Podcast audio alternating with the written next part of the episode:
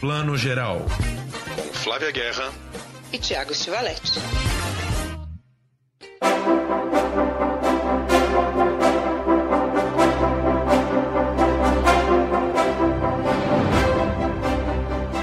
Bom dia, boa tarde, boa noite para você que está escutando o Plano Geral, o seu podcast de cinema, TV e streaming.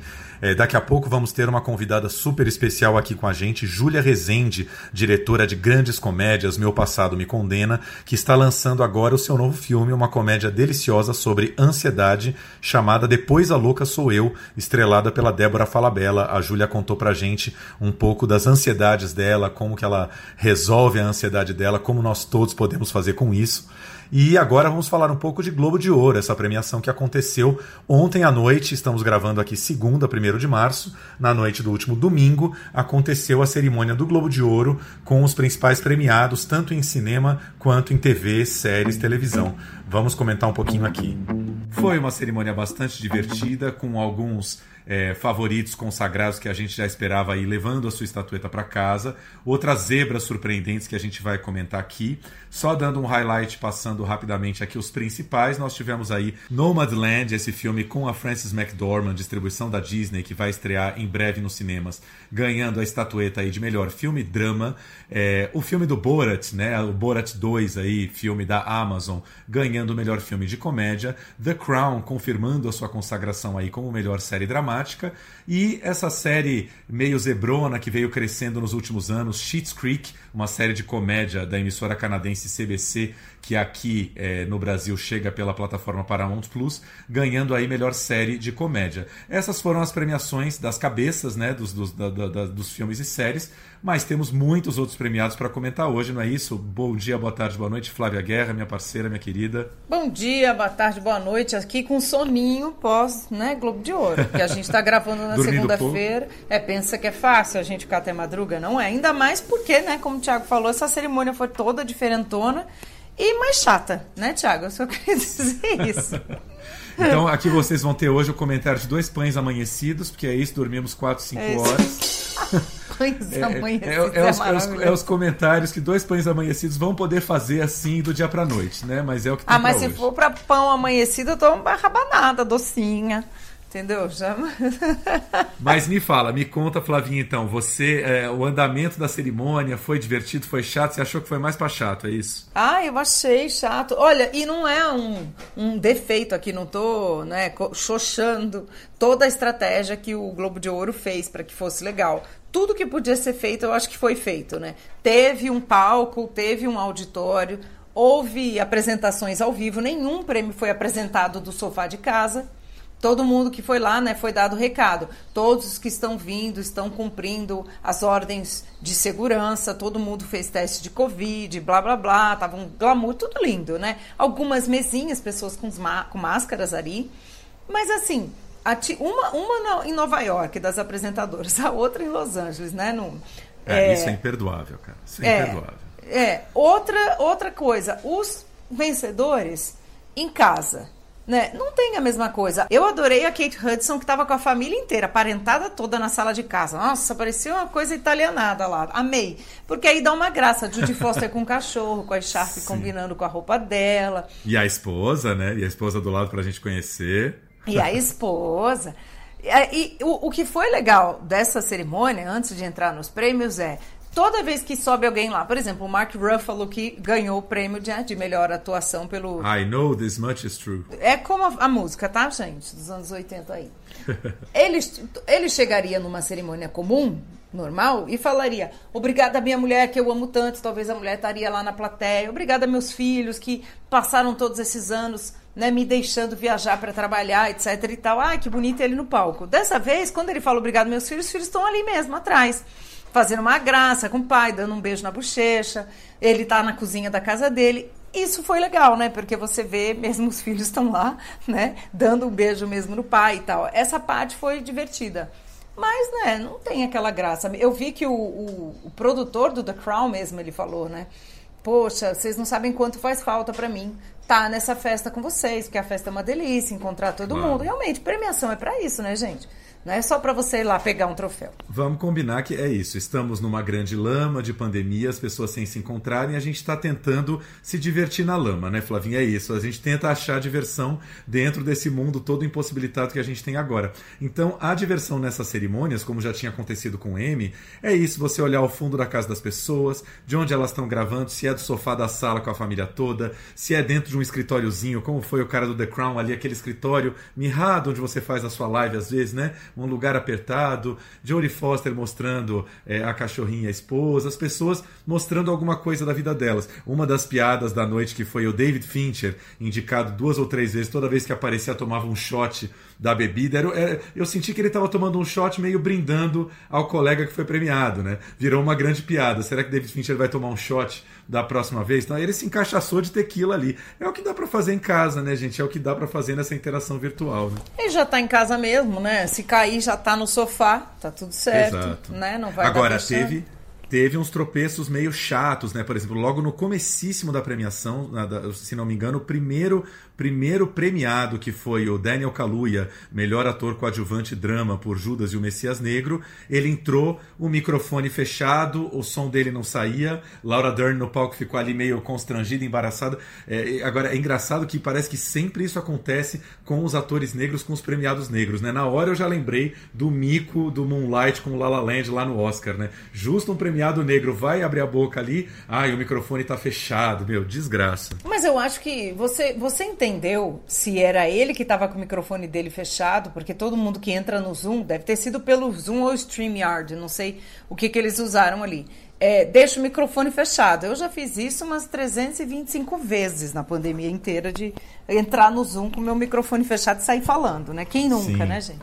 Não sei se foi ele ou se foi a transmissão que fechou o microfone dele para caso tivesse barulho lá, eles abrem na hora e foi o primeiro da noite, né? Talvez alguém tenha dado o tropeço, é, né? Também, é. também fiquei nessa dúvida. Eu li um texto na Variety dizendo que foi erro da produção, mas acho que não tem muito como eles saberem, é, assim, o um negócio que aconteceu ontem à noite. Acho que pode ter sido as duas coisas, mas enfim, sendo o primeiro prêmio já criou um pouco aquela tensão, né? Depois a coisa fluiu melhor, não teve outro, né? Não teve exatamente esse tipo de erro outras vezes, mas foi uma cerimônia com que deu para fazer ali, né? Eu acho que faltou algum número de peso, como o M teve lá, as três Friends se reunindo, né? Jennifer Aniston, Courtney Cox, Lisa Kudrow, isso não teve.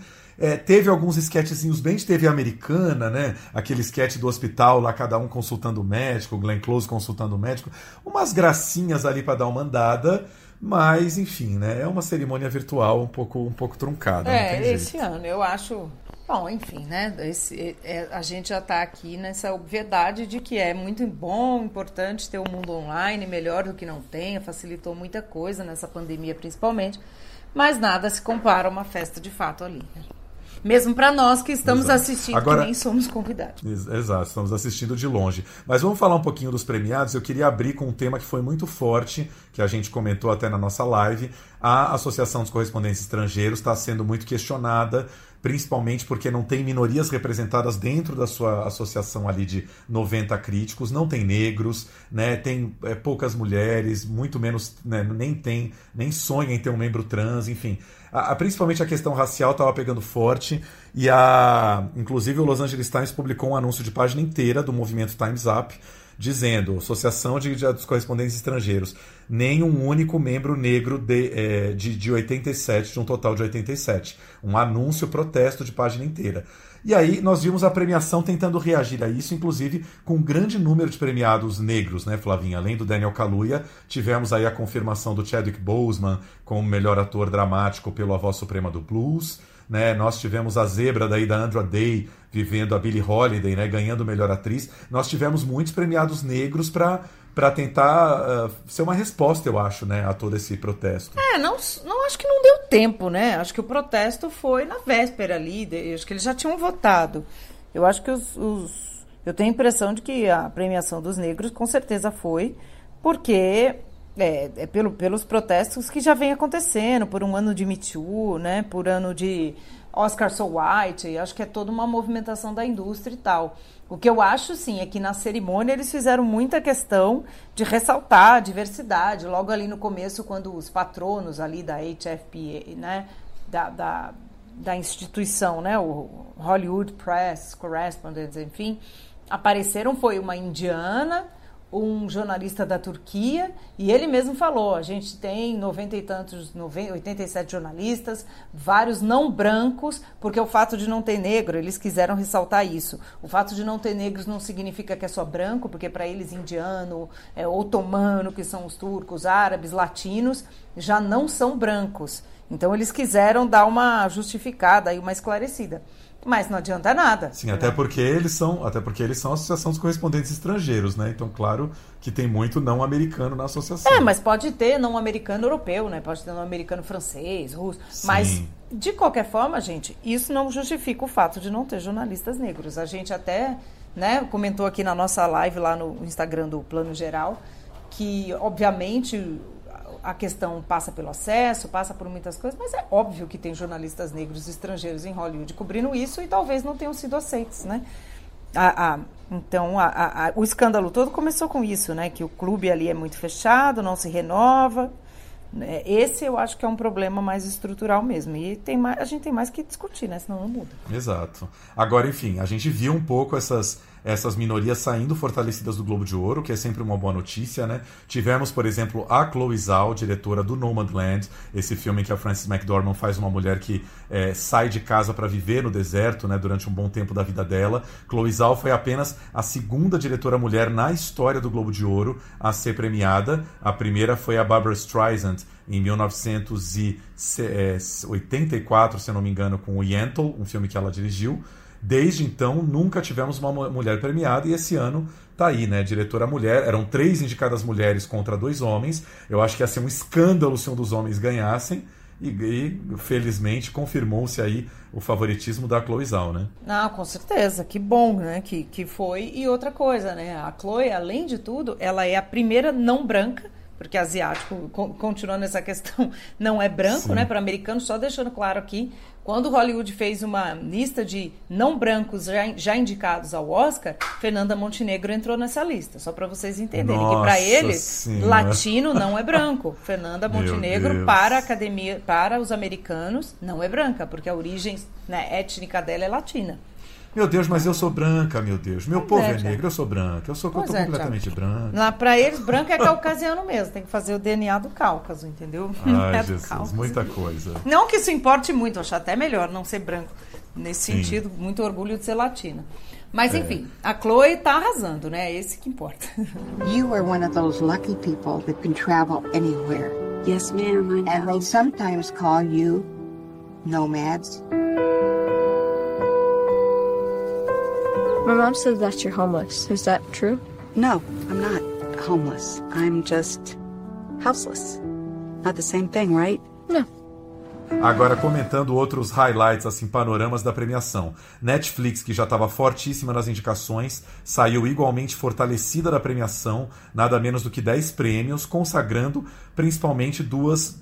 Foi talvez foram as duas grandes produções da Netflix ano passado, as mais assistidas. The Crown, que saiu aí arrasando com pelo menos três prêmios, né? Melhor série dramática, quatro. Série dramática e três dos atores, Princesa Diana, Príncipe Charles e a Margaret Thatcher, né? Todos premiados aí, apenas a Rainha Elizabeth e sua irmã, a Princesa Margaret, Helena Bonham Carter aí, não foram premiadas, mas consagração total. E o Gambito da Rainha, que venceu aí minissérie numa das categorias que eram fortíssimas, né? Todos os indicados incríveis, e ainda rendeu aí a estatueta de melhor atriz de minissérie ou filme para TV para Anya Taylor-Joy, né, a grande enxadrista aí da minissérie, que estava linda, modelona, magra, com aquele cabelo ruivo, enfim, né, toda rainha do gelo. Ela cresceu e amadureceu, né? Está na Exato. fase mulher. Eu gostei muito da, da premiação dela, porque é isso, né? A gente já falou aqui, é, gostamos muito de O Gambito da Rainha, mas eu não acho que é uma série que vá marcar, ficar, né, entrar para a história nesse sentido. É boa, competente, tá tudo certo ali. Mas se for para comparar, The Crown é um show, né, de dramaturgia, é. de tratamento. O, o, Josh O'Connor, né, eu, eu até ontem é, assistindo a cerimônia vi o pessoal da, CNT, da TNT comentando que ele hesitou muito de aceitar esse papel, porque realmente, que responsa, né? A Emma Corrin, e a, que ganhou pela Diana, e a Gillian Anderson são é outro é outro, não, eu não vou dizer nível, não é comparando nível, mas é outro canal, né? Outro, outra sintonia de atuação, né? Outra sintonia de série, que coisa maravilhosa que é The Crown. Your Majesty, I think we have enough respect for one another personally to ask ourselves some of the bigger questions, woman to woman. We are the same age after all. Really? Just six months between us. Oh? And who is the senior? Pois é, o Josh O'Connor eu acho que foi uma das zebras da noite. Houve algumas zebras aí, pelo menos três ou quatro premiações surpreendentes que a gente não esperava dentro de suas categorias. E o Josh O'Connor, que faz o Príncipe Charles, foi uma das zebras. Toda a imprensa americana apontava como favorito o Jason Bateman, que é o protagonista absoluto de Ozark, né, na sua terceira temporada muito forte. Inclusive porque o Jason ele é o real protagonista da série. Príncipe Charles não é o real protagonista, né? Quer dizer, ele é talvez foi o papel masculino mais forte da série, mas as mulheres dominavam mais a, o show ali, né? Então isso talvez foi uma das surpresas e, você, e deu para ver o quanto The Crown realmente caiu no gosto absoluto da Associação dos Correspondentes Estrangeiros, né? Com certeza, com certeza. Eu também, todo mundo, acho que até ele se surpreendeu. Pois a, é. Emma, a Emma também, né? Quando ela ganhou pelo papel da, da, da Diane, ela, ela, Emma Corrin, gente, ela Sim. também acho que não estava esperando, porque realmente, né, tinha Laura Linney pelo Ozark, Sim. que é maravilhosa. Sarah Paulson, eu achei que ia para Sarah Paulson, ela é a alma de Ratched, né? É. O, no- o nome da série é da personagem, Ratched.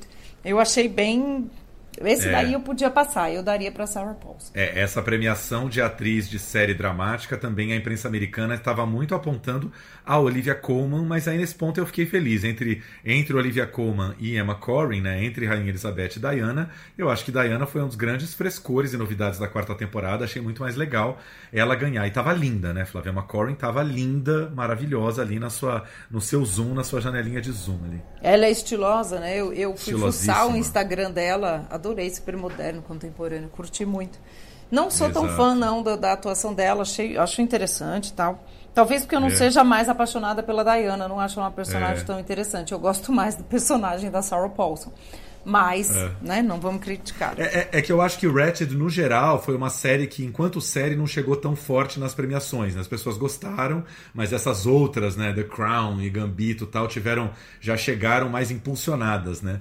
Acho que foi mais uma questão da série não ter chegado tão forte do que do, do trabalho da Sarah Paulson. Mas eu, eu sou bem fã da, da Emma Corrin, acho que desses três premiados é a que eu mais gosto, assim. Acho que, acho que ela constrói uma Diana é, muito pra dentro, muito sofrida, muito angustiada. Ela é muito menos é, extravagante, exibicionista do que a Margaret Thatcher e, e ela conduz muito bem. Mas enfim, como, eu- como a gente é muito fã de The Crown, eu fiquei muito feliz com a premiação dos três ali. Achei que, enfim, né, a gente já tinha falado que era uma série que merecia.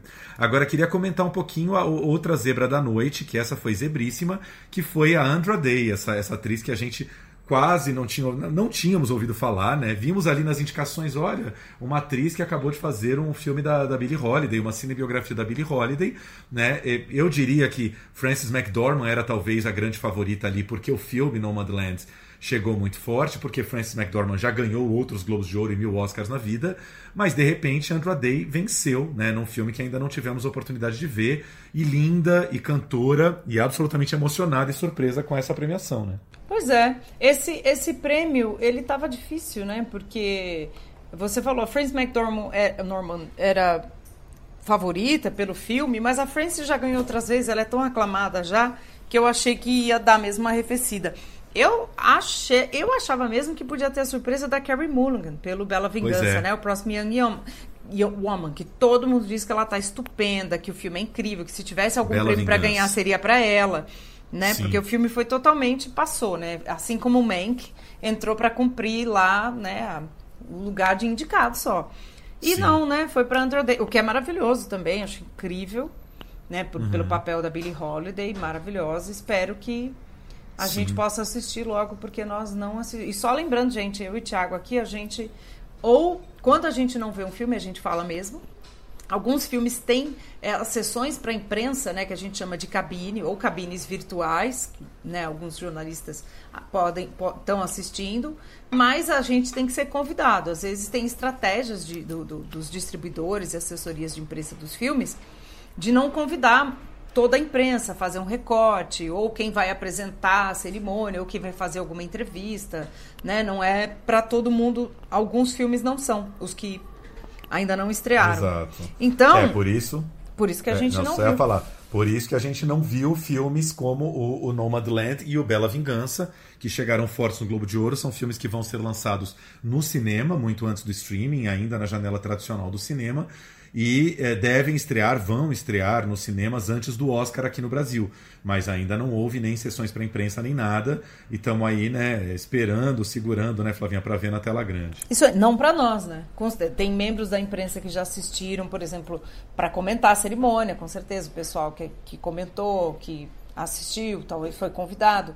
Mas é isso, depende da estratégia. E como nós estamos indo por vias oficiais para assistir, a gente ainda não viu. Então, a gente. Pois né? é. Eu, eu queria só comentar uma última coisa dessa categoria atriz-drama, que é, tinha a Viola Davis também, por um filme que eu não gosto muito, da Netflix, A Voz Suprema do Blues.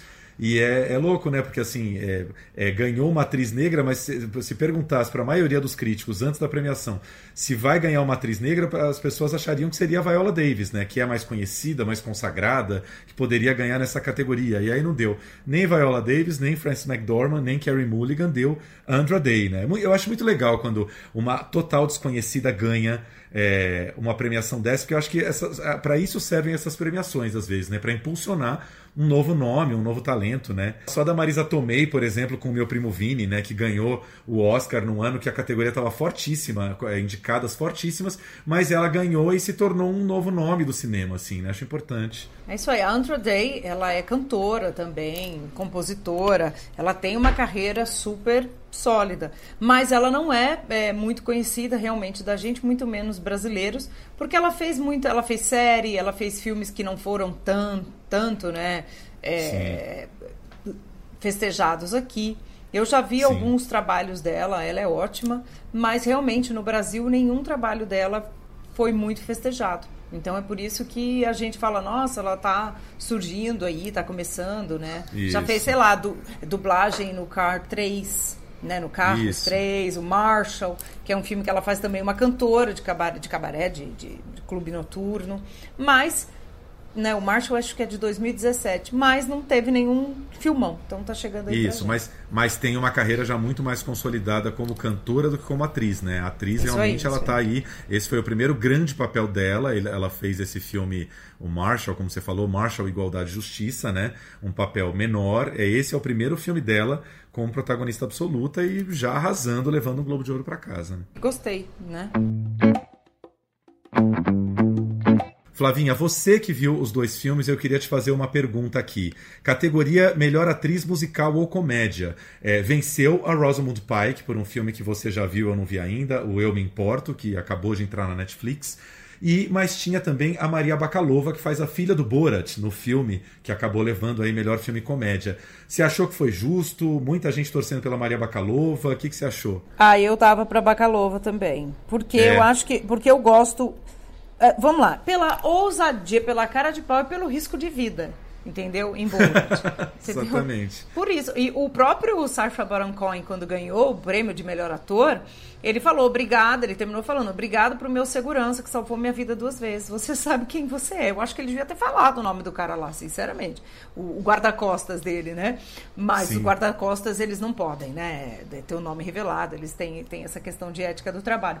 Porque é um trabalho perigoso. A última, a entrevista que ele faz com Giuliani, né? Ele expõe pessoas poderosas ali, de fato, né? Esse formato documentário, mentira, né? Ou, ou a, ou a comédia verdade. E a, e a, Baca- a Bacalova tá genial. 14 years ago, I released a movie film which brought great shame to Kazakhstan. But now I was instructed to return to Yankee Land to carry out secret mission. I go to America! What do you say? No, it's not me. People make recognize my face. I would need disguises. Eu não gosto muito do Arqueolot. Eu acho que o Arqueolot não Uhum. Eu sabe me importo. o tom. Fale, fale em português. Fale, Eu me importo. É, é, desculpa, eu me importo. É que quando eu assisti, tava lá na Netflix ainda, ficou, sei lá, a minha ficou em inglês. É, eu não gosto muito do Eu Me Importo. Eu acho um filme meio perdido no meio. Ele começa num tom de quase um thriller, um drama com thriller. Aí parece um filme do Aaron Sorkin no começo, sabe? Muita informação, grandes diálogos, não sei o quê. Aí ele vai para uma coisa meio, meio situação, começa a ficar engraçado, inverossímil, surreal, com um certo humor quase. É... E aí ele não se acha. E, e a, a, se não fosse a Rosamund, realmente nem tinha filme. Era um filme B ali, que ia ficar Sim. escondido no algoritmo. Então, talvez por isso, porque ela leva o filme, pois né? É. Ela, o Deakin Lodge, né? O Peter Deakin Lodge e a Diane West. Mas mesmo assim, eu não, eu acho o filme bem apenas, mais ou menos, e o Borat demorou tanto tempo para ser feito o segundo, pois eu é. acho que e se não fosse a Bacalova ali, não tinha a mesma coisa. Não, é como você falou, Maria Bacalova, ela já merecia o Globo de Ouro só por ter se colocado na toca do lobo ali, você é, entrar numa cena, numa situação em que você já sabe que vai ser assediada sexualmente pelo velho escroto do Rudolf Giuliani, né? Só por isso ela já, já merecia o Globo de Ouro, né? Aquela entrevista que ela conduz com o Rudolf Giuliani ali, né? Um cara que já tem essa reputação de ser, né? É, amigo do Trump, mulherengo, dá em cima de jornalistas mais jovens. O cara é todo errado, né? Tudo que a gente quer combater no, no, no, mundo de hoje. E ela vai lá e faz aquela. Ela meio que joga até a isca dentro do filme ali, né? para mostrar esse comportamento escroto do Giuliani. Só por essa cena eu acho que ela já valia, já valia o prêmio. É, tem, tem um. O pessoal adora essa palavra, né? Tem uma entrega dela ali que está além da atriz ela tá num papel de jornalista documentarista, assim, sabe? Real, é Sim. ela ali, né? Ela, tudo bem, ela é atriz, tem toda uma segurança, mas ela podia ser muito mais humilhada, podia, sei lá, né? É ela fazendo aquela entrevista, é a personagem, mas é, né? É uma entrevista. Sim. Enfim, eu, eu acho o projeto ousado, achei muito bom que o filme foi premiado pela, pela essa questão do mundo contemporâneo que você falou, né? Os outros Sim, musicais eram muito escapistas, né? Não tinha nenhum musical ali na categoria que realmente né, é, é, comunicava mesmo com o mundo de hoje, apenas medianos. Eu não vi Hamilton, mas eu Sim. acho que mesmo assim, então, acho que foi justo. Porque o outro era o Music Isso. e eu só ouvi horrores do Music. Tô, pois é. Não vi exato. também. Então, é. Agora, é, queria comentar aqui dois filmes que chegaram fortes nas indicações e saíram bem enfraquecidos da premiação, que foram é, Um Mank, né, era, era o recordista de indicações, seis categorias. Saiu de mãos abanando, meio igual o irlandês no Oscar ano passado. E o set de Chicago, que estava indicado em várias categorias, e pelo menos acabou levando uma categoria prestigiosa aí de roteiro para o Aaron Sorkin, que recebeu ali também. A gente brincou que o Aaron Sorkin estava na casa das sete mulheres. Era ele e, na verdade, seis mulheres em volta, mulher, filhas, não sei mais quem. Era ele com uma mulherada em volta dentro de casa ali, recebendo o prêmio num sofá lotado. É, você achou que foi, foi, foi justo assim essa essa, digamos assim, pouca premiação desses dois filmes? Eu achei. Eu, eu, eu acho, porque são bons projetos, mas, de novo, acho que se você for comparar com quem eles estavam concorrendo, coloca esses Sim. filmes em comparação com Nomadland. Nomadland está muito mais ousado na proposta. Até o meu pai, claro. que também entrou ali para cumprir né, o papel, eu acho que é um filme que, para mim, me toca mais. Enfim, nada de linguagem, mas, né? Exatamente. né? E assim, e mesmo de roteiro, né? Acho que os outros são mais interessantes. Direção não tem nem o que falar. Então, acho, acho justo, né? Achei justo. É, também, também não tenho muito amor por nenhum desses dois filmes, menos ainda pelo Sete de Chicago, que eu acho um filme altamente falado, totalmente calcado em cima do roteiro, não tem, não tem uma direção muito sólida, não tem, não tem cenas que respiram, é um, é um grande é, telefilme corrido, né? Ansioso como os nossos tempos, assim, não tenho nenhum amor pelo filme, acho que o prêmio de roteiro é, foi, foi até bom demais, sendo que poderia ir para outros filmes, né? Meu Pai, que é um filme que a gente adora, que não levou nada, que tem um roteiro que parece mais simples que o Sete de Chicago, mas que eu gostaria muito mais de ver premiado, né? Um roteiro mais sofisticado. O próprio Bela Vingança, o Nomadland, que não vimos ainda, mas parecem ser histórias é, é originalíssimas, assim, né? Bem, muito inspiradas mas o Aaron Sorkin tem essa fama de ser um dos grandes roteiristas de Hollywood nos dias de hoje e sempre acaba premiado. Eu né? acho que Aaron Sorkin nessa ganhou pelo conjunto da obra,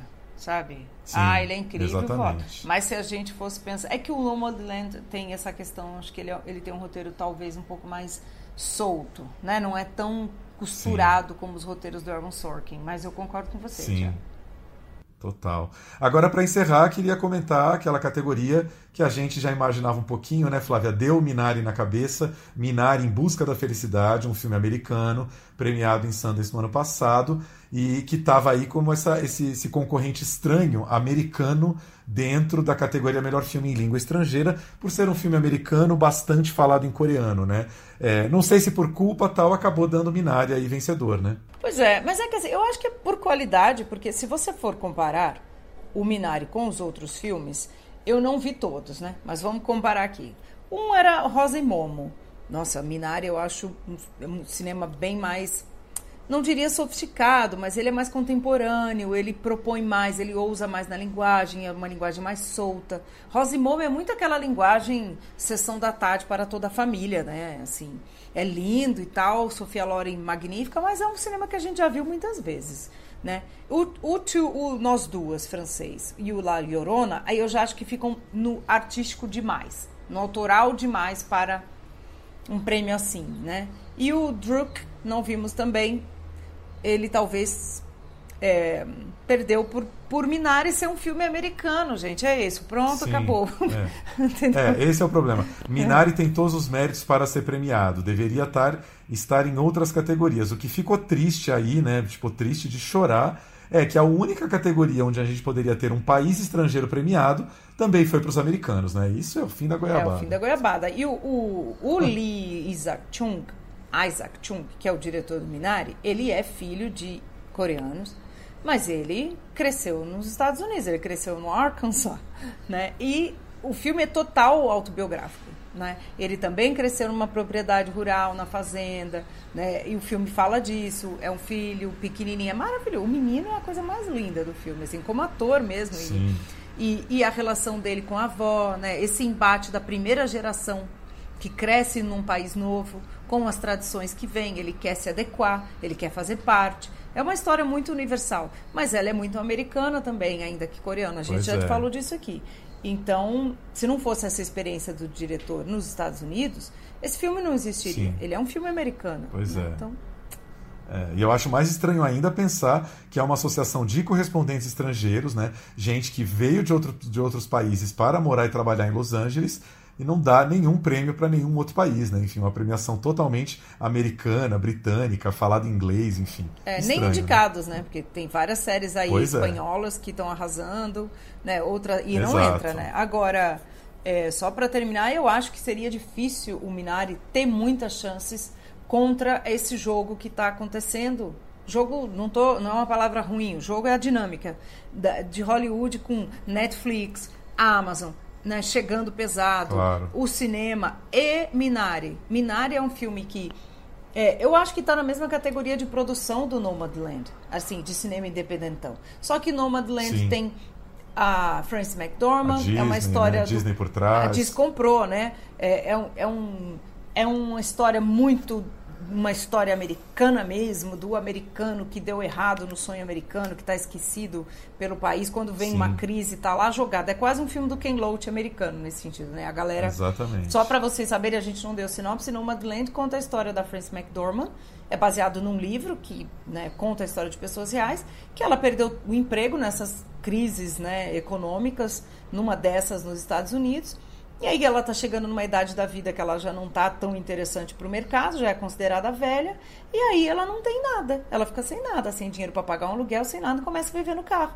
Aqui no Brasil, quantos milhões, milhares, sei lá, milhões, acho que talvez chegue em milhão, o número de brasileiros que estão morando na rua, que foram despejados nessa nossa crise, nessa pandemia. É sobre isso. Então é uma história do o, o outro lado da moeda do sonho americano. Aí ganhou Veneza, ganhou esse Venice, né? E vem aí. Minari ganhou Sundance, que é muito importante e tal, mas, mas acho que ele esfriou né, ao longo da temporada e, e, e é falado 50% em coreano. Olha só, nossa. Pois é, é, Mas quem sabe, né? Vamos ver como é que ele chega no Oscar. Pode ser que no Oscar ele entre em outras categorias. Lembrando que o Oscar tem mais de cinco indicados a melhor filme, né? Às vezes são oito, às vezes são nove, e de repente o Minari aparece ali, numa categoria muito mais prestigiada de melhor filme mesmo, e não filme estrangeiro, né? Eu acho que é um filme que pode aparecer diferente no Oscar. Agora estamos nessa curiosidade, né? Hoje é dia 1 daqui a duas semanas exatamente vão sair as indicações do Oscar e a gente vai ver como esses premiados do Globo de Ouro chegam ou não fortes nas indicações, né? Vamos ver também se os filmes estrangeiros são parecidos, né? Se a gente vai ter outras surpresas de filme estrangeiro sendo indicados ao Oscar. E, e até, né, Flavinha, como a gente comentou, vamos publicar entre hoje e amanhã, aí início dessa semana, no nosso Instagram, um post é, só indicando para ter tudo por escrito assim mais organizado, onde esses filmes premiados do, Globo de Ouro estão disponíveis ou não disponíveis. Os filmes que ainda estreiam nos cinemas, em que data e o que, que já pode ser visto ou nas plataformas de streaming ou no pay-per-view, certo? Certíssimo. É isso. Então, essas foram as nossas, os nossos comentários sobre a premiação do Globo de Ouro, que abriu a temporada oficial de premiações da, do cinema americano, um pouquinho atrasado por conta da pandemia, mas o importante é que tudo está acontecendo e se mexendo um pouco, né? É isso aí. E vem vacina.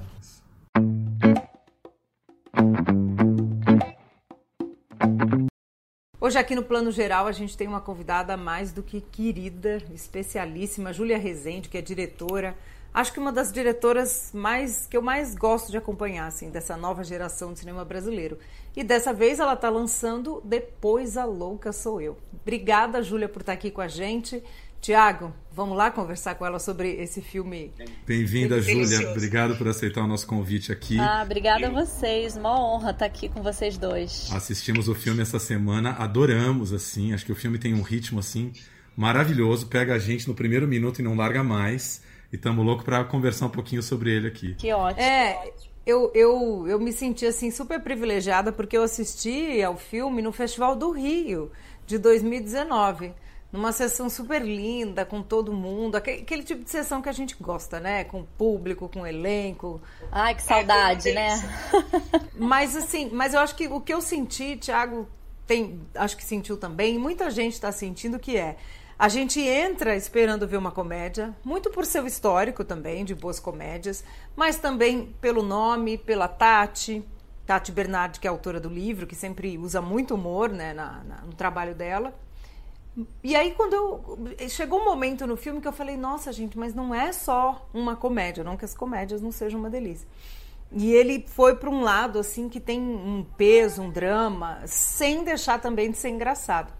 Então eu queria que você começasse contando como é que foi a ideia de adaptar esse livro e de fazer esse recorte, né? Manter esse recorte que a Tati também faz sempre da realidade dela mesma, né? Então, o filme é engraçado, né? Porque desde que eu li o livro da Tati a primeira vez, é, meu primeiro sentimento foi assim, nossa, que triste, que duro deve ser viver assim, com tanta ansiedade, é, com com essa quase fobia social, né, que te impede de sair de casa, de trabalhar, de ter uma vida normal, digamos.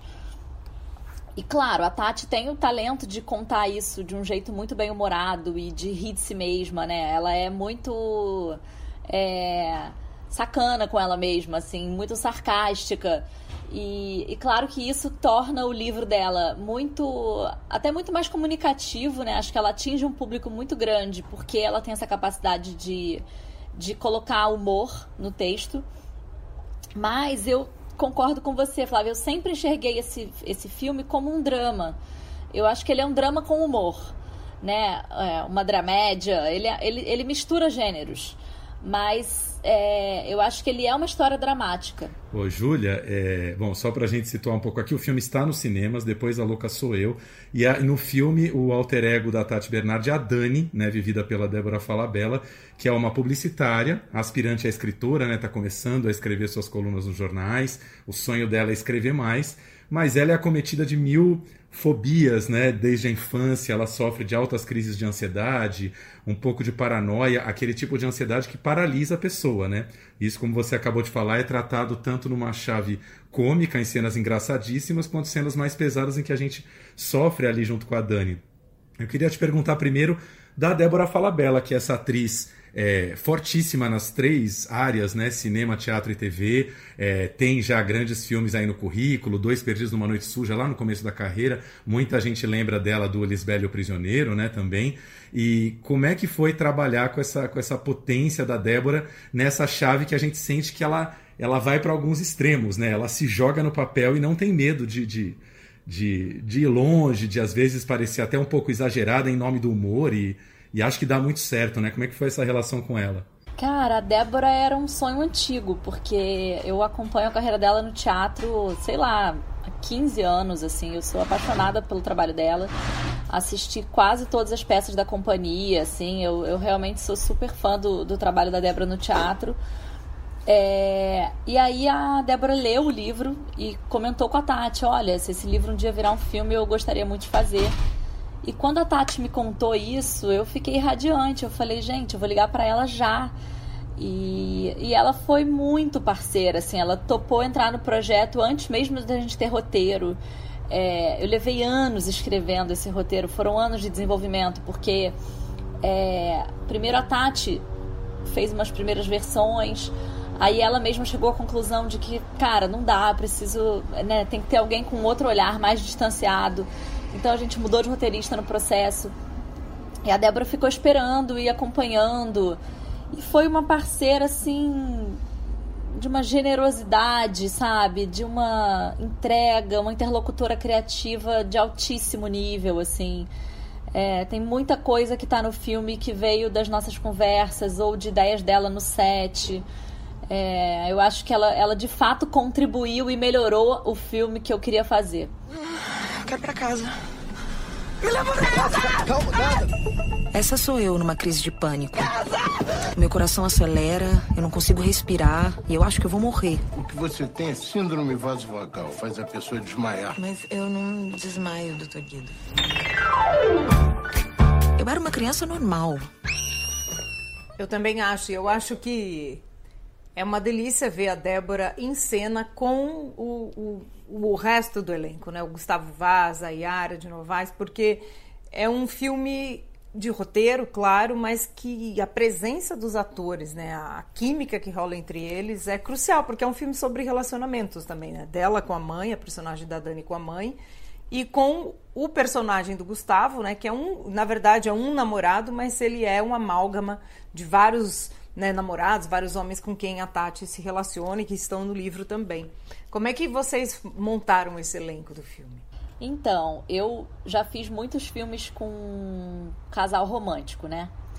É... E eu acho que casal romântico é um negócio que você tem que juntar os atores e ver se funciona. Porque às vezes você pode estar com dois atores maravilhosos e não ter química. E aí, é, nesse filme foi isso, assim, eu e a Débora, a gente chegou juntas em alguns nomes, a gente fez leituras, é, e a leitura dela com o Gustavo foi muito bacana. E o Gustavo era um cara com quem eu já tinha trabalhado no Coisa Mais Linda, série da Netflix, eu já tinha dirigido ele. A Débora também tinha contracenado com ele no Aruanas. Então, é, nós duas, na hora que acabou, assim, a gente se olhou e falou, acho que é ele. E e foi realmente muito bom, porque eu acho que eles tinham uma química em cena, é, uma convergência de olhares e de impressões, né? Assim, porque eu acho que às vezes é, é essa convergência do tom dos atores é que é muito fundamental. É, então o Gustavo foi isso, foi uma delícia de trabalhar junto. E a Yara de Novaes, que eu sou assim, mega fã, apaixonada. É uma atriz que tinha que estar tá no cinema muito mais do que está, porque ela é maravilhosa, uma atriz assim de uma grandiosidade. E ela e Débora super parceiras, né? Tem uma companhia, fazem muita coisa juntas. E aí, é... quando Yara chegou, eu fiquei quase assistindo as duas, assim, porque elas já tinham uma cumplicidade cênica tão forte e foi muito lindo, porque eu acho que as duas estavam emocionadas, sabe? De estar tá fazendo cinema juntas, assim. É, então foi muito bonito poder presenciar e proporcionar isso também para elas. Ô, Júlia, antes da minha próxima pergunta, eu vou fazer uma introdução rápida aqui para quem não conhece. Júlia é filha de dois gigantes do cinema brasileiro, que são a Marisa Leão, uma super produtora aí com mais de 30 anos de carreira, é, produtora aí de grandes comédias sucesso dos últimos anos, Meu Passado Me Condena, De Pernas para o Ar, Meu Nome Não é Johnny, enfim, a, o currículo da, da Marisa é gigantesco. E do Sérgio Rezende, também grande cineasta, eu vou citar só dois filmes aqui, um clássico dos anos 80, se não me engano, O Homem da Capa Preta com o Zé Wilker, né? E, e o La Marca também, que é talvez aí um dos grandes filmes da retomada do cinema.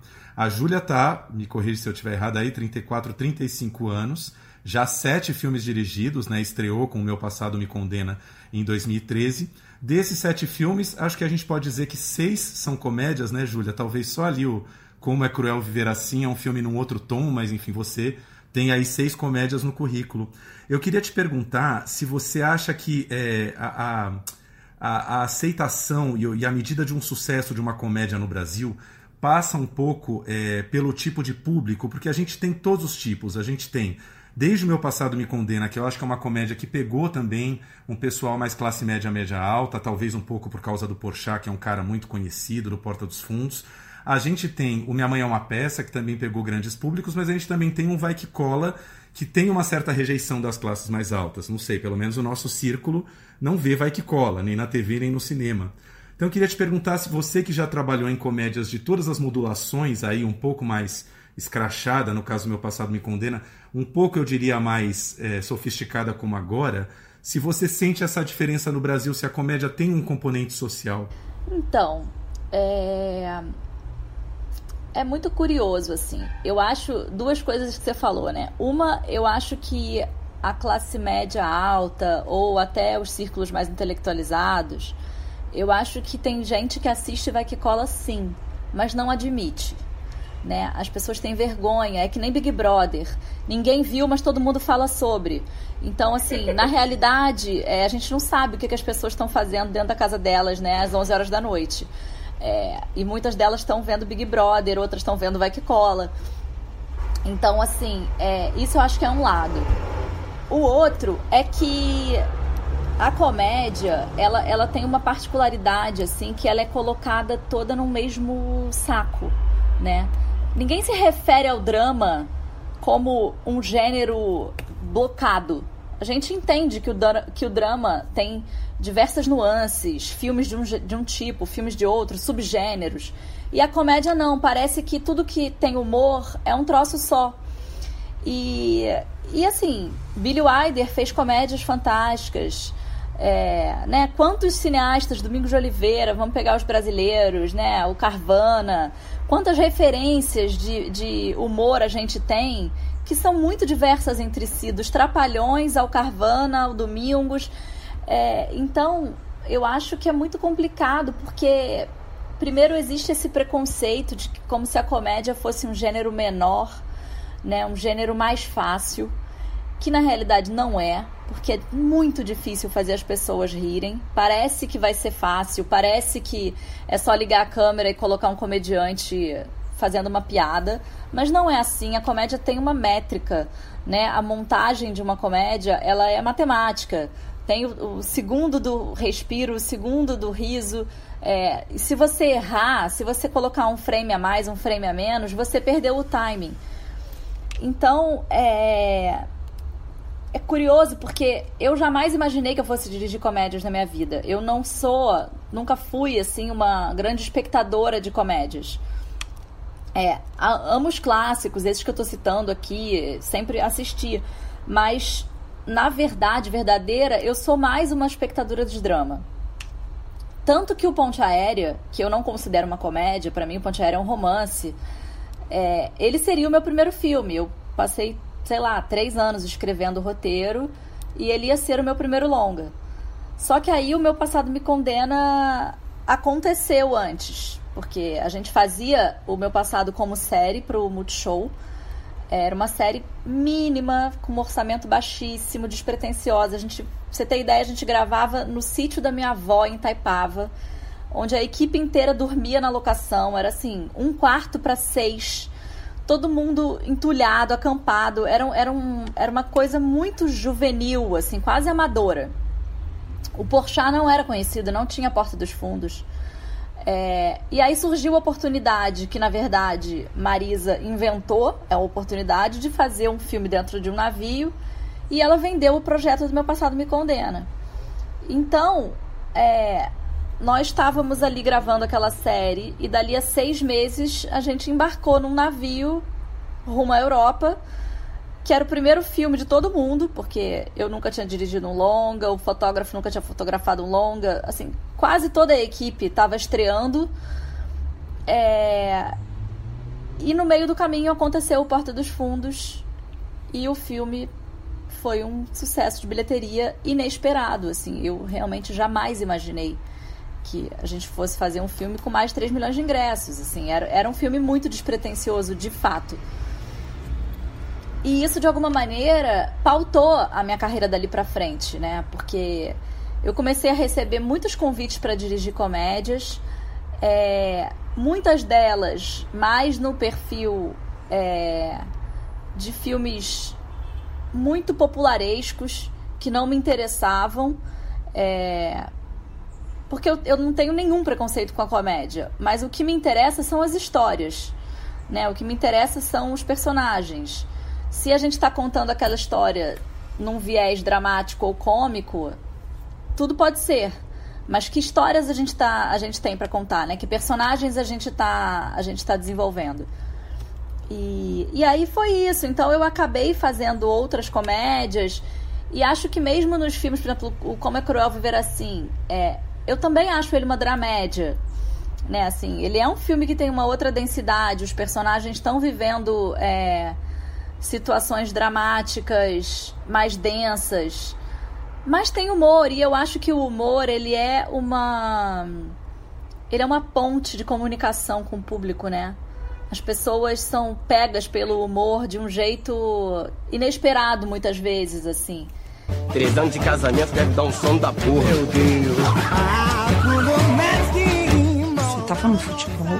Fábio, eu quero me separar de Não, você. olha, tá tocando telefone. Pô, minha avó morreu. Como é que pode, viado? Meu avô comprou as passagens pra pegar o velório lá em Portugal, tem que sair agora. Como assim? Não. Como é que um troço desse não cai? Pensa disso, é cientificamente errado. Viu a freira ali? Isso não é bom sinal em avião freira. Só uma observação do que você falou, do citando o próprio Billy Wilder que você falou. Em geral, os diretores que trabalham drama e comédia afirmam categoricamente que comédia é mais difícil, né? Isso é uma constante nas entrevistas do cineasta. Eles falam que comédia é muito mais difícil. E a gente, nas premiações e tal, sempre dá mais valor ao drama, né? Exatamente. Com certeza, porque é, é isso que a Júlia disse, né? O timing, o tempo, fora o, o, o contexto, né? Porque comédia tem muito do contexto, eu acho, sociocultural, né? Então é, é, muito, é muito difícil. E fazer a dramédia eu acho mais ainda. É um dos meus gêneros preferidos. Eu adoro dramédia. Acho que boas dramédias são incríveis. Eu, eu, eu adoro dramédia, mas odeio essa palavra. Essa palavra é estranhíssima, né? Dramédia. Essa palavra é. mas é um bom resumo.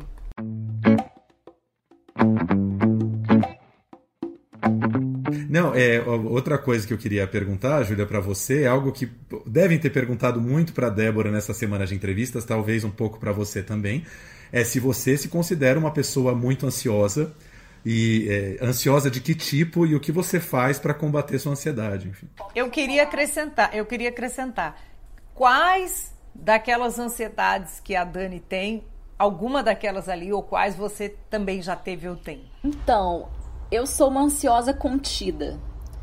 É, eu não sou uma pessoa dada a crises ou a pânicos, assim. Eu, eu, eu sou muito contida. Talvez porque eu seja muito tímida. E, e eu, não, eu não me imagino passando por uma situação assim de, de. Sei lá, de deitar num banheiro de um restaurante, né? Tipo a Dani no filme, assim. Mas, é, sem dúvida, eu, eu, coloco toda a minha ansiedade no chocolate. Eu sou uma chocolatra inveterada. Então, tipo, por exemplo, essa semana, semana de estreia. Quem me conhece me manda chocolate. Eu recebi hoje aqui caixa de bombom, outro dia caixa de brigadeiro. Eu, eu sou uma. Eu sou. Eu, eu coloco minha ansiedade nisso. Mas eu não, nunca tive assim um episódio de crise de ansiedade é, nem de crise de pânico. Eu nunca passei por isso. Mas tô cercada de pessoas que já tiveram essas experiências. Assim, já presenciei é, algumas vezes esse tipo de experiência e vejo como é doloroso, né? Porque realmente a pessoa se sente paralisada. Eu acho que isso é que deve ser mais angustiante, né? Ah, com certeza. Eu acho que cada um vai encontrando um jeito de lidar, né? E tem e tem o sua o lugar onde canaliza, né? A ansiedade se quase se materializa, né? Ah, eu, eu, se tem uma cena do filme que eu me identifico muito é a do trânsito, né? Quando ela começa a pirar, né? Eu não vou, eu nem venho, não sei quanto tempo passa, como é que a gente volta, tá tudo parado. Isso eu super me identifico, porque trânsito é uma coisa que me deixa. Porque aí tem, tem claustrofobia, né? Nessa é, cena tem um componente de claustrofobia que todos nós já vivemos um pouco, mas não é o, o patológico ali, né? Como no caso da Dani, que é muito forte, né? A pessoa realmente se sente sufocada no meio de um trânsito engarrafado, né? Muito louco.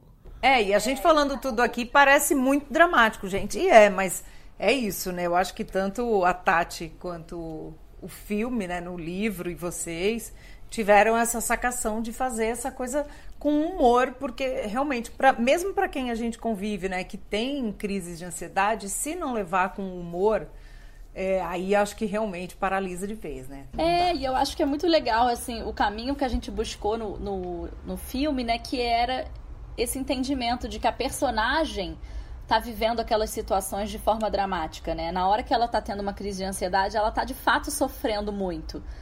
Mas quando ela se distancia para narrar aquele, aquele episódio, aí ela já tem é, né, ela já tem um distanciamento que faz com que ela seja capaz de rir de si mesma e de, e de enxergar o patético, né? Eu acho que isso é o mais bacana da, do texto da Tati.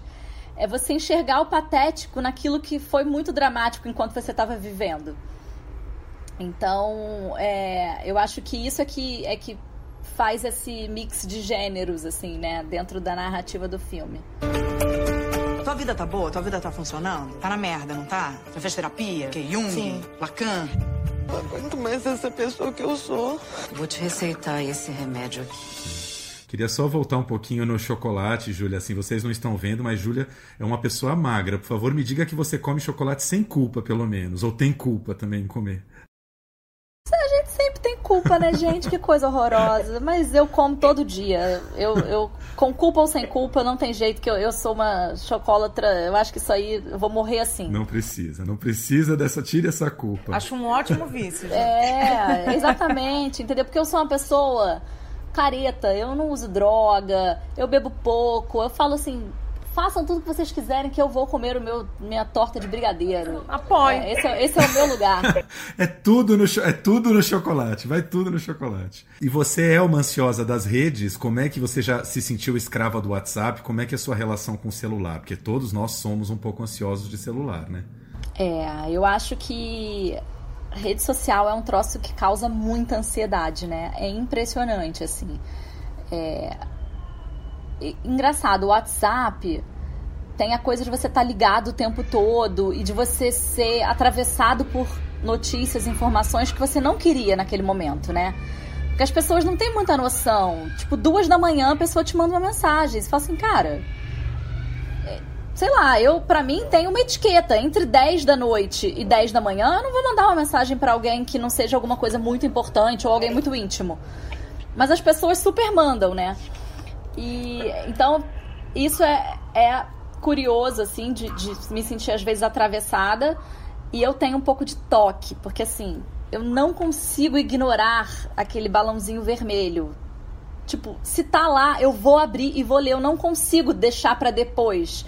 Sabe gente que tem assim no aplicativo do, do e-mail 1.195 e-mails. Sei, sou eu. Isso para mim é desesperador. Sou eu. Cara, sou eu. eu. tenho vontade de pegar o telefone da pessoa e abrir todos os que estão só pra, tipo, sumir aquele vermelhinho, porque eu não consigo lidar. Sou eu, vou te emprestar o meu. Os meus amigos, quando vêm o meu celular, fazem isso. Eles falam, pelo amor de Deus, como você não. Eu falei, ah, gente, é spam que chega.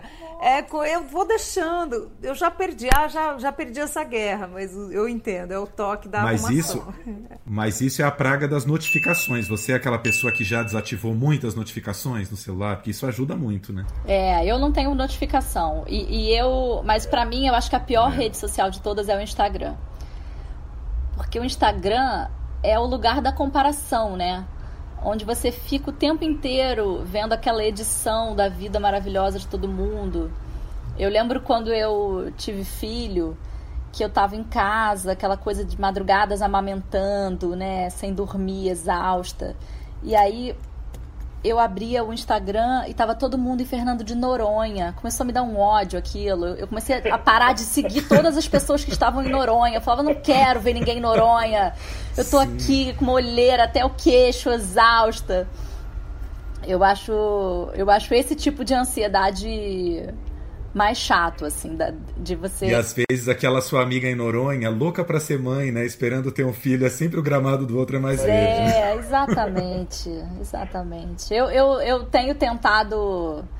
É, não agora em época de lançamento de filme, né? Que naturalmente a gente usa muito rede, mas eu tenho tentado me ausentar mais, assim. Eu acabei com o meu Facebook, eu, eu não, tem, tem achado que não, não tem me feito tão bem ficar usando rede social. Não, realmente, as redes sociais, se não bem usadas, é, piram mesmo. A gente está numa fase, então, todo mundo isolado, projetando muito a vida nas redes sociais, né? Então, também tem isso e é um ponto delicado. Que eu acho que dá para fazer um Depois a Louca Sou Eu aí, a série que você vai fazer, viu, Júlia? Que eu tô sabendo. Dá para colocar as redes sociais aí, com certeza. Com, com certeza. certeza. Foram anos tentando todo tipo de terapia. Olhem ao redor e entreguem para o parceiro um abraço sincero. Vamos lá. Olha, eu sei que você vai me achar meio maluco, mas eu quero te dizer que a gente só se conheceu aqui porque você também estava aqui. Aí você acha que eu quero sair com um cara que é tão louco quanto eu? Depois a louca do Instagram sou eu, né? A louca do WhatsApp sou eu. a louca do Twitter sou eu. Eu vejo a Dani tweetando loucamente as coisas do dia dela. Super. Sim.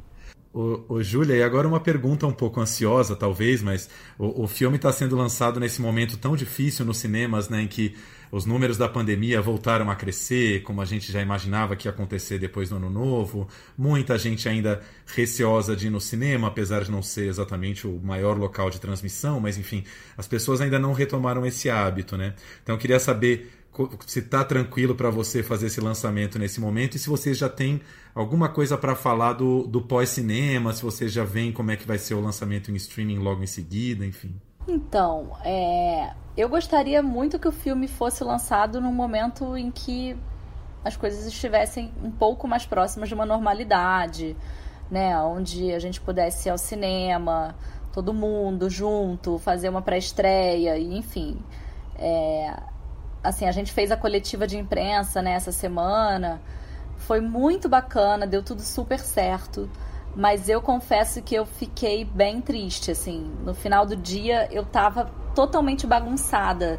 E eu comecei a tentar entender o que, que eu tava sentindo. E eu falei, cara, esse dia para mim sempre foi quase um dia de aniversário, sabe? Onde eu ia encontrar todos os amigos e receber as pessoas. Era um dia de celebração com a equipe, né? Assim, de, e me passou aquele filme na cabeça de nossa, quantos anos investindo nesse projeto, escrevendo roteiro e todos os percalços.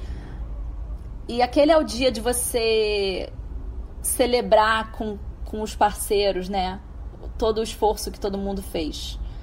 E não ter isso eu achei muito solitário. Eu achei, achei bem triste, assim. Apesar de achar que é, funciona, né? Pragmaticamente funciona. Então é isso, assim, eu lamento muito que a gente não possa estar tá vivendo essa experiência de uma maneira mais coletiva. É, sei que muitos amigos e, e, muita gente não está se sentindo segura para ir ao cinema ainda. Eu acho que essa é uma decisão realmente muito particular de cada um nesse momento. É, com certeza o filme vai chegar no streaming em breve. Assim, acho que cada vez mais essas janelas, né, estão o tempo entre uma plataforma e outra está sendo encurtado, então acredito que em poucos meses o filme vai estar tá em algum em algum canal de streaming. E, e é isso, eu tô pretendendo semana que vem ir ao cinema com alguns amigos assim, combinei cada um senta numa numa fileira e e vamos lá, ver o filme, assistir, ter essa experiência da tela grande. Mas sem dúvida é, é um, um, momento muito complicado ainda, né? Muito delicado. É, com, com certeza, né? Faz falta. É, mas eu tenho certeza que, é como você falou, a gente está tendo que redefinir os tempos, né? É, é, claro que a gente já pode esperar que os números de Depois da Louca Sou Eu no cinema não vão ser os números de filmes antes da pandemia, mas assim, é um filme tão delicioso e tão gostoso de ver que eu tenho certeza que ele vai ser descoberto ao longo dos meses e né, dos próximos meses, seja na tela grande, na pequena, mas com certeza vai acontecer porque o filme é muito bom. Eu acho que é um, já é um dos destaques de, de 2021, então, né, Flavinha, acho que não tem erro, assim, não, não pode não ser na tela grande, mas vai ser nas pequenas. Ah, com certeza. E, e isso traz uma outra experiência que é é, a cauda longa, né? Porque ele vai estrear e aí ele vai ser discutido e ele vai virar meme, ele vai, né? Então, a, e só lembrando aqui, gente, tem a série da ansiedade da personagem da Dani no YouTube, não é isso, Júlia? Que é o, a, a, Dani na quarentena, né? Depois a louca sou eu na quarentena. E ele já tem isso, né? Já rende e com certeza vai continuar rendendo, né? É, porque essa experiência também foi muito bacana, né? Assim, de transpor a personagem do filme para uma outra mídia, né? Porque quando começou a pandemia e a quarentena, a gente estava às vésperas do lançamento, que teria sido em abril de 2020. E aí bateu aquela frustração e aquele, puxa, né, que pena o filme e tal. E aí eu e a Débora conversando, a gente falou, cara, que, como é que será que a Dani ia estar tá nesse momento, né? Porque ela já é uma pessoa meio quarentenada na vida. Ela tem medo de sair, ela tem medo de conviver. É... Mas ao mesmo tempo, imagina como ela tá panicada agora com álcool gel e né, a possibilidade de, de ser contaminada em qualquer lugar, a qualquer momento. E, e aí foi muito bacana e mais uma vez a generosidade da Débora porque a gente só mandou para ela uma peruca e ela fez o próprio figurino, montou os cenários na casa dela, ela mesma se filmava. Então assim, foi, ela foi demais assim, muito parceira e acho que também muito apaixonada pela personagem, né? Ela se encontrou bastante nessa personagem. Então, como a gente tem conversado assim, é uma personagem que é tão interessante que dá para colocar ela em muitas outras situações, né? Ela ainda pode render muitas histórias. Eu não vou deixar quem eu sou sabotar quem eu tenho que ser. Você precisa cortar seus pensamentos. A mente mente. Ela falou exatamente essas palavras. A mente mente. Com certeza. Quem quiser assistir é só entrar no YouTube, né? Isso. Chama hum, Diário da Quarentena. E aí é uma websérie, tem no Instagram da Paris Filmes e acho que no YouTube da Paris também. Maravilha. Júlia, a gente queria te agradecer muito, dizer que a gente realmente é fã do filme e de todo o seu trabalho, que você é uma, uma realizadora jovem, a gente tem um cinema autoral muito pulsante no Brasil, mas que às vezes não se comunica tanto com o público. E você, eu acho que tem essa capacidade de comunicação fantástica, sempre fazendo filmes de qualidade, né? Você não faz filmes bobos, você faz filmes que nos envolvem e são muito inteligentes e, e nos fazem rir. Então, obrigado aí por mais esse filme e por todo esse papo aqui com a gente. Poxa, que bom. Obrigada a vocês. Maior prazer da gente poder conversar, estar tá junto. E adoro o podcast, adoro ouvir essa troca e esse bate-papo dos dois. Obrigado, querido. Aí, a gente adora seu trabalho também. Continue filmando muito.